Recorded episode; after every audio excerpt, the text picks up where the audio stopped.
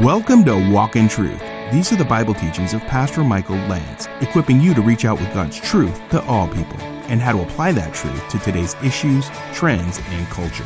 Learn more about the program and our ministry when you visit walk in truth dot com. Now here's part two of Pastor Michael's teaching in Psalms seventy-three called, I Almost Slipped.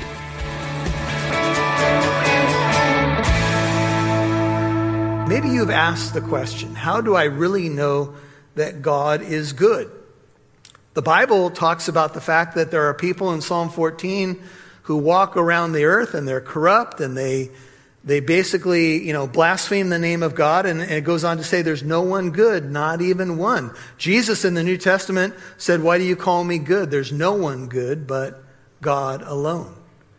And we look at the world sometimes and we, we might wonder, well, God, what are you up to? Because there's a lot of things that aren't good.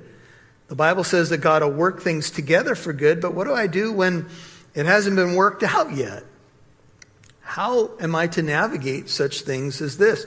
There's a whole uh, system of study, uh, you could call it a category of study in theology called the problem of evil. Books have been written, myriads of books written to wrestle with a real life problem. We have a problem of evil. And people have, philosophers have gone after the God of the Bible in syllogisms and the like to say, if God is good, and then they follow with, how come this? Why this? If God is so good, then why this and why that? And I'm sure that either you or someone in your life has probably raised this before. And it's a whole category. And one thing that we would say is it's a real problem. There is evil in the world. Things do happen. Uh, We know uh, the movie has just come out called The Sound of Freedom, showing a real-life story of a man who was a military man who tried to uh, go into that ugly world of sex trafficking. And you've probably heard that some are opposing the movie, and some are questioning its statistics and even its source, and they're trying to link it to a conspiracy. Why would that happen? You would think, and I was having this conversation with Pastor Shane, that if anything could unite people on various sides of aisles, it would be the exploitation of children. Amen. But we can't even get this one right without arguing and getting into petty debates. And we step back, and sometimes, you know, we hear of things that have been going on for years, and, and we say, Lord, where are you? How is it that these people get away with it? And, you know, in politics, if you follow the political world at all, you know things come out left and right. And, and we're, we're asking questions about who's actually honest anymore and where's the accountability and do politicians serve the American people anymore? And on and on and on it goes. And I want you to know that three thousand years ago, a man named Asaph asked similar questions of his times. There's nothing new under the sun. This is the human dilemma. We're going to see the wicked, and, and oftentimes they're going to, it's going to feel like they prosper. I'm sure you saw something in the first verse that probably caught your attention. Surely God is good to Israel. And then it says, to those who are pure in heart. Oh, there is a catch. God is good, but he's good to those who are pure in heart. And you might be thinking, well, I know Jeremiah seventeen nine says the heart is deceitfully wicked above all things. Who can know it? Whose heart could be pure? Is that even a category that one could esteem to get to or say that I am trying to strive for a pure heart? Who can ascend the, the holy hill of the Lord, Psalm twenty-four four, without clean hands and a pure heart? But how do you get a pure heart? Well, Jesus said, blessed are the pure in heart in the famous Sermon on the Mount, Matthew five eight, for they shall, they shall see God. David, after he fell in his sin with Bathsheba, cried, Psalm fifty-one ten, create in me a clean heart, O God, and renew a steadfast spirit within me, Psalm fifty-one ten. It would appear that a pure heart is possible. In fact, Proverbs four twenty-three says, watch over your heart with all diligence, for from it flow the springs or the issues of life. So how do I do that? How do I watch over my heart? And what is a pure heart? First Timothy one five, the New Testament teaches the goal of our instruction, First Timothy one five, is love from a pure heart and a good conscience and a sincere faith. Later in Second Timothy two twenty-one to twenty-two, Paul wrote these words to Timothy, "Therefore, if a man cleanses himself from these things," Second Timothy two twenty-one to twenty-two, "he will be a vessel of honor, sanctified, useful to the master, prepared for every good work. Now flee from youthful lust and pursue righteousness, faith, love, and peace with those who call on the Lord from a pure heart." Apparently, a pure heart is possible. Not a perfect heart, but a pure heart. What is a pure heart? Let me give you a, a marriage analogy. We all who are married in this room want to have a pure heart toward our spouse. What would that be? That would be an undivided heart, a single loyalty. Now, it doesn't mean that you're always going to feel everything twenty-four seven and you're always going to behave perfectly toward them, but your heart is to be single toward them. That is, they're to be, you're to be totally devoted to them. You're to have an undivided heart towards your spouse, and more than that, you're to have an undivided heart towards your God. Amen? That's what a pure heart is. It's possible to get there. Not that you would walk around and say, "Yeah, my heart is pure. You wouldn't believe how pure I am." No, now you have an arrogant heart. But this is something to strive for, in that you want to be authentic before the Lord and undivided. In fact, we would say it this way: you want to love God with all your heart, all your soul, all your mind, all your strength. If God is good to the pure in heart, how do I get there? Well, some of you may be right here, as these verses will now depict a crisis of faith. But that famous word that kind of shifts things now, verse two, "But as for me, my feet came close to stumbling. My steps had almost slipped. I came close to falling on my face." I enjoy the Basics Conference every year, put on by Alistair Begg and some of the colleagues of Alistair. And this last year at the Basics Conference, one of the pastors preached a message called "The Fall and Rise of a Leader." And he was telling the story of Peter. Peter fell hard, and then he rose back again. And Peter's fall could be captured in really one word. And Peter's fall was pride. Remember, Peter was a leader, the, probably the leader of the apostles. He often spoke up for the Lord, but on one occasion he told Jesus, "I don't care if everybody else forsakes you and runs away, I will die for you.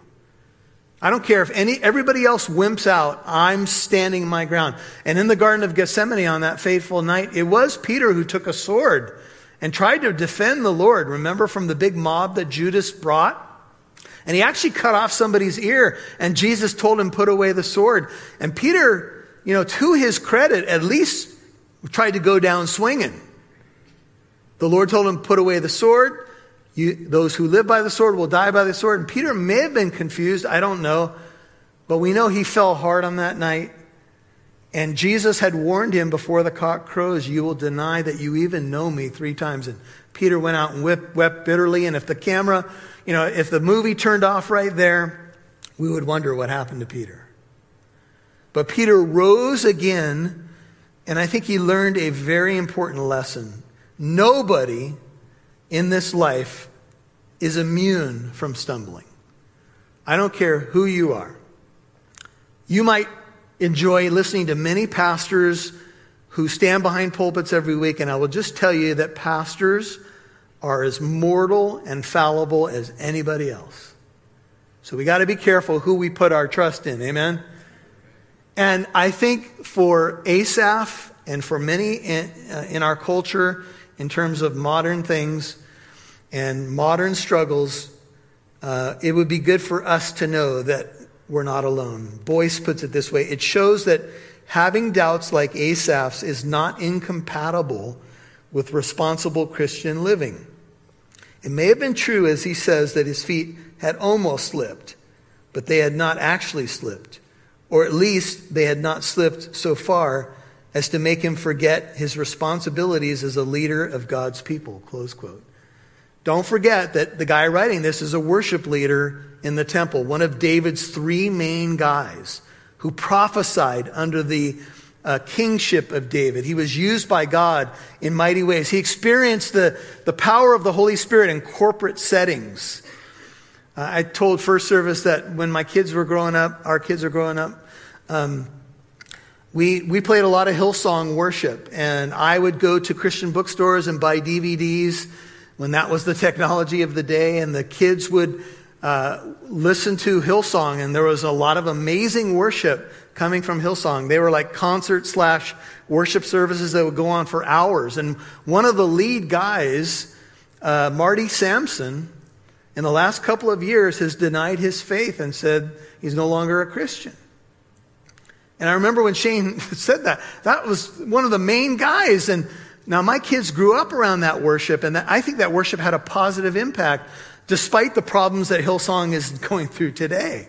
They had some phenomenal Spirit-anointed worship. And Marty Sampson said that maybe all uh, all religions are true, and maybe Christianity doesn't have the only way. And, and as far as I know, even to this moment, he's walked away from his faith.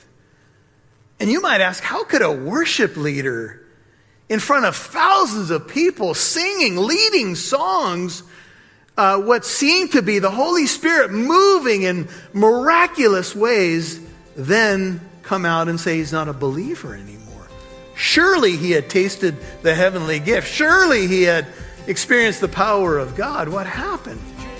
Was it a lack of good Bible teaching? A lack of apologetic knowledge? I don't know. Anything I would say to you would be conjecture. I don't know how well he knew his Bible. I don't know how grounded he was in his faith. You'll hear more from Pastor Michael in a moment. If you are a longtime listener to Walk in Truth, we could use your help. We are excited to announce we have the opportunity to broadcast on a new radio station, an opportunity that will help this ministry reach more people like you in Oahu, Hawaii. Our mission with Pastor Michael's teachings is to equip listeners with God's Word in a way that helps them address today's issues, trends, and culture. But before we say yes to this opportunity, we could use your help. The price to broadcast on this radio station daily is two thousand four hundred ninety-one dollars a month. Can you partner with us to reach people in Hawaii? Would you become a Walk in Truth partner today? Your financial commitment of at least twenty dollars a month would help us reach this goal. We have until the end of September to raise these funds. If you become one of the one hundred twenty-five new partners, you'll be part of the team bringing God's truth to more people. That means four people would have to make a commitment each day until the end of September. Would you be one of the four now? Please begin your partnership today by calling eight four four, four eight, TRUTH. That's eight four four, four eight, TRUTH. Or visit walk in truth dot com.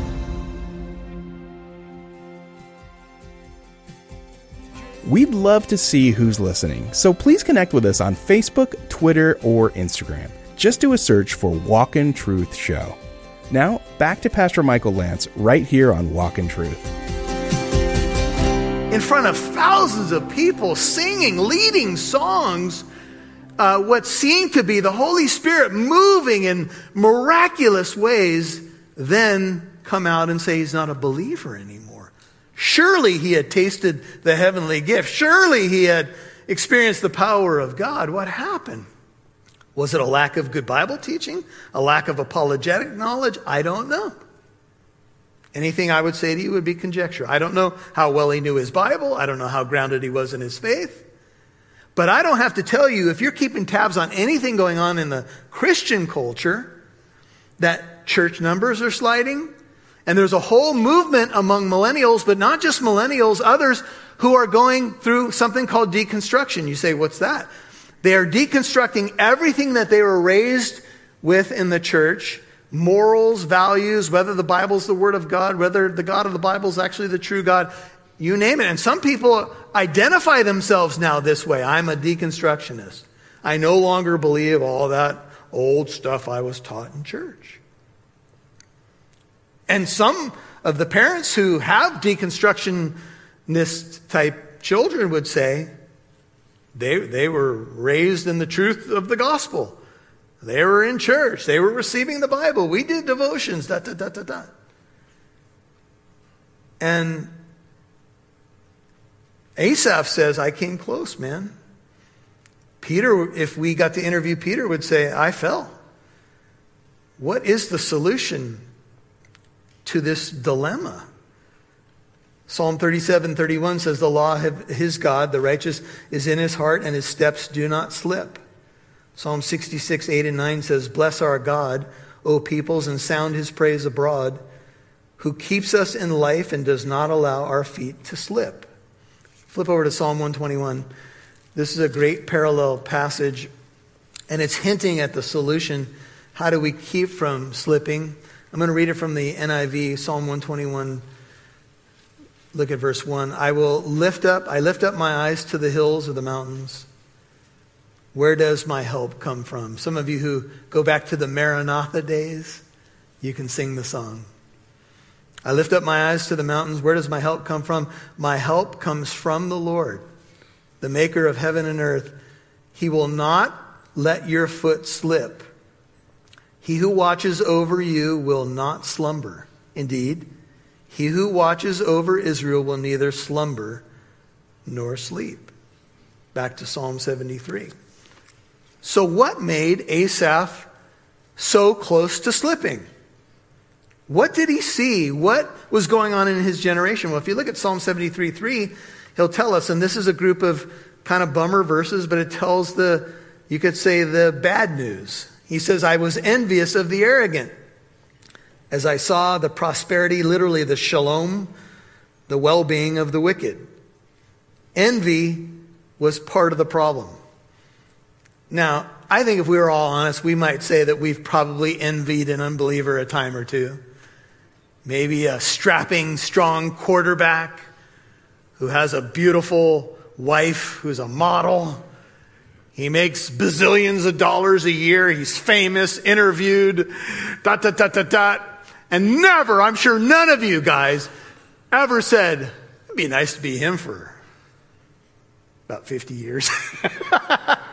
No, never.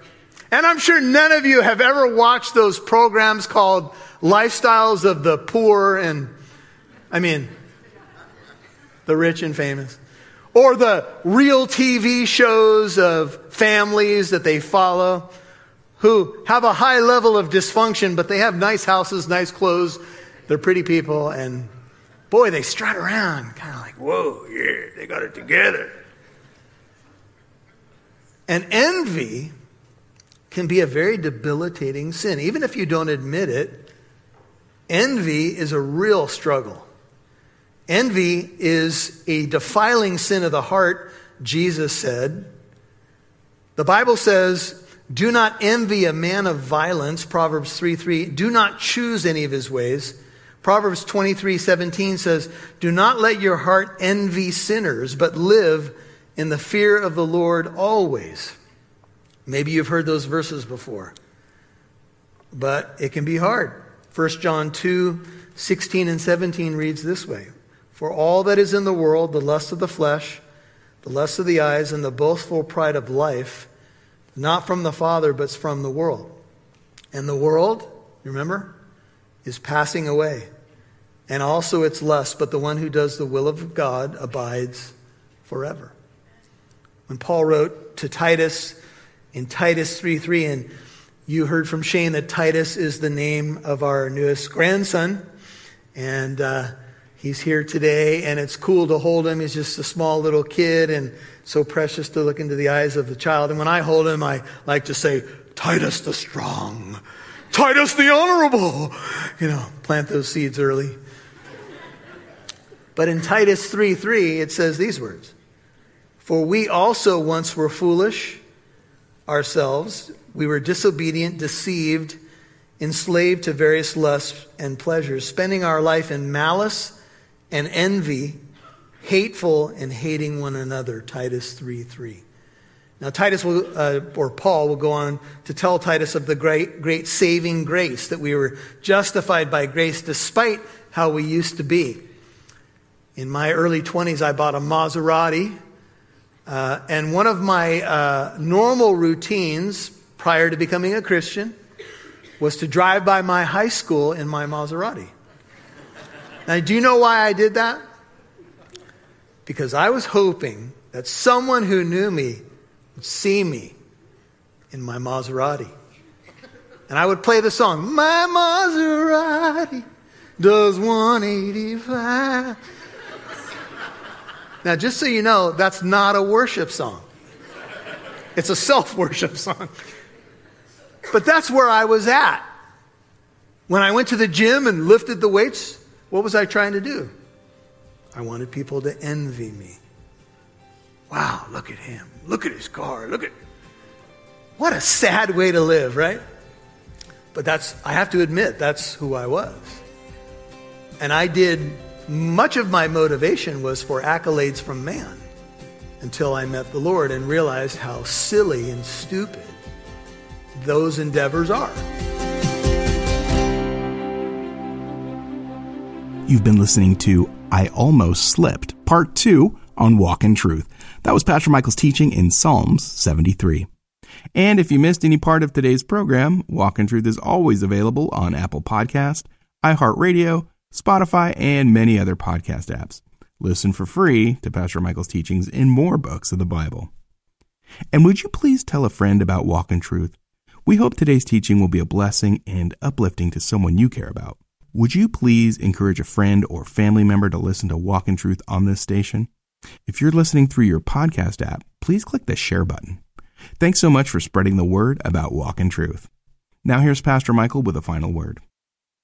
Well, maybe you have a friend or a loved one who is bitter towards God. Maybe you would say, you know, Psalm seventy-three captures a face or two or three in my life, where I watch some people, maybe even watch someone influential in your own faith journey, now nowhere to be found. Man, they they they they're like uh, the first half of Psalm seventy-three. Asaph just going, bummer, man.